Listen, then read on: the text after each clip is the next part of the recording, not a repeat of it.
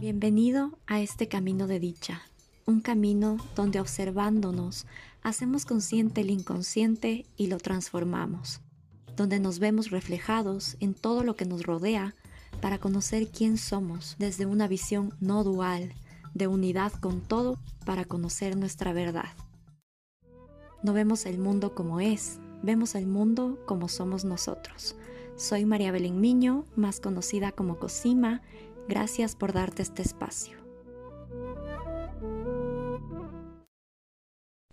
Hola a todos, ¿cómo están? Hoy les quiero contar una conversación que tuve con una alumna de mis sesiones de meditación y conciencia y ella me preguntaba cómo se puede hacer para liberarnos del sentimiento de culpa, que muchas veces sentimos culpa por cosas que no deberíamos hacerlo, porque no estamos haciendo ni siquiera nada que puede ser incorrecto para nuestra forma de interpretarlo. Entonces, primero que nada, para ampliar un poquito más el tema, quiero decirles que la culpa es uno de los disfraces de nuestro ego.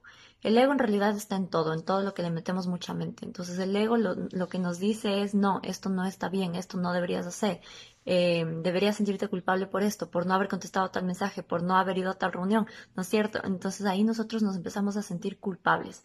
Pero el sentimiento de culpa también es vivir en el paradigma de víctima. Cuando nosotros vivimos en el paradigma de víctima, siempre sentimos que nosotros estamos siendo acusados o deberíamos ser acusados por alguien o que eh, los otros también son culpables o que los otros son culpables o responsables de lo que me está sucediendo a mí en mi vida. Entonces, ¿qué pasa? Cuando nosotros vivimos en esa victimización de sentir que todo lo que me pasa es culpa del otro, eh, es muy difícil para nosotros perdonar. Y para trascender este sentimiento de culpa en cualquiera de los niveles, es muy importante incorporar el concepto del perdón.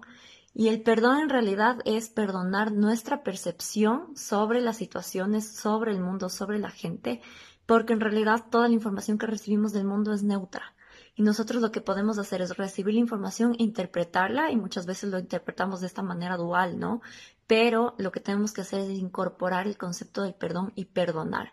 Cuando nosotros perdonamos, realmente estamos dando paso a liberarnos de esa prisión mental que nosotros nos hemos puesto eh, nosotros mismos. No es que nadie nos está acusando de ser culpables ni nada, sino que nuestra mente mismo lo está produciendo. Entonces nos liberamos de esa culpa y lo olvidamos. El perdón es igual a olvido. El perdón es igual a libertad. Si no podemos perdonar al otro es porque tampoco nos podemos perdonar a nosotros mismos y ahí empieza por el perdón hacia nosotros mismos. Otra cosa súper importante creo que es em, que no debemos pedir perdón por todo lo que hacemos. Yo escucho, veo muchas veces mucha gente que cuando habla dice, ay, perdón, o todo el tiempo se está disculpando. Eso es también vivir en este paradigma de víctima. Piensan que todo le están acusando, que todo es su culpa, ¿no? Entonces están todo el tiempo disculpándose. Liberarnos de esta forma de hablar nos libera también de este victimismo y de vivir en este paradigma para hacernos responsables de nuestra vida. Entonces, para recapitular un poquito, si es que nosotros estamos perdonando, es porque sabemos que también merecemos el perdón. Si es que nosotros no tenemos la capacidad de perdonar al otro, es porque pensamos que nosotros no merecemos esa energía del perdón. Entonces, ¿cómo estamos transmitiendo nuestras relaciones? Al perdonar estamos perdonando la percepción que nosotros tenemos de la otra persona. El perdón no es para el otro, el perdón es para uno mismo y para liberarnos de esa culpa o de la culpa que pudimos haber estado poniendo en otras personas, poniéndonos en el rol de víctimas, ¿no? Cuando nosotros deseamos algo o queremos comprarnos algo, adquirir algo nuevo, queremos crecer en nuestro emprendimiento, cualquiera que sea el tema en el que queremos o deseamos algo, muchas veces sentimos que no merecemos eso y empezamos a sentir culpa cuando ya obtenemos eso que tanto queremos. Y esto se da también porque pensamos que al nosotros obtenerlo estamos quitándole al otro, estamos en nuestro entorno quitándole algo a alguien o que no somos merecedores de eso que tanto deseamos. Entonces, ¿qué pasa y cómo actúa el universo y nuestra mente subconsciente en eso?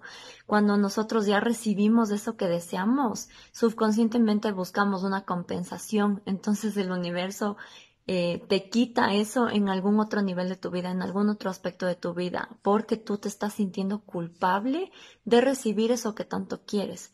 Entonces, cuando tú te sientes culpable de recibir automáticamente estás anulando tu deseo libre e innato de decir yo me merezco esto, porque la culpa ya anula ese sentimiento de que de verdad siento que me lo merezco. ¿Ya? Entonces, cada vez que nos sentimos culpables es porque sentimos que no somos merecedores de eso que queremos.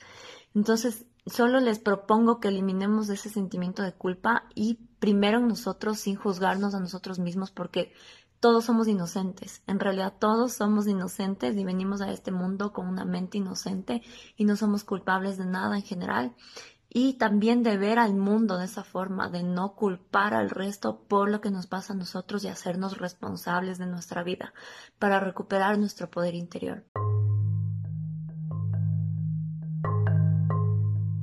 Y bueno, para cerrar este episodio, quisiera que me acompañen haciendo una respiración profunda, inhalando por su nariz, sintiendo el flujo de su respiración lento, natural.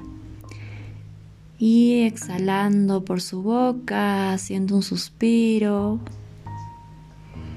y liberándose de cualquier tensión para integrar toda esta información en nuestro ser y en nuestra vida. Gracias por estar aquí.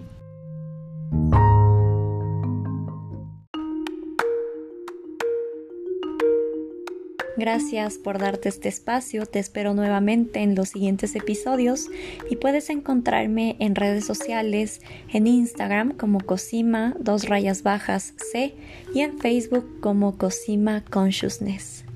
Nos vemos.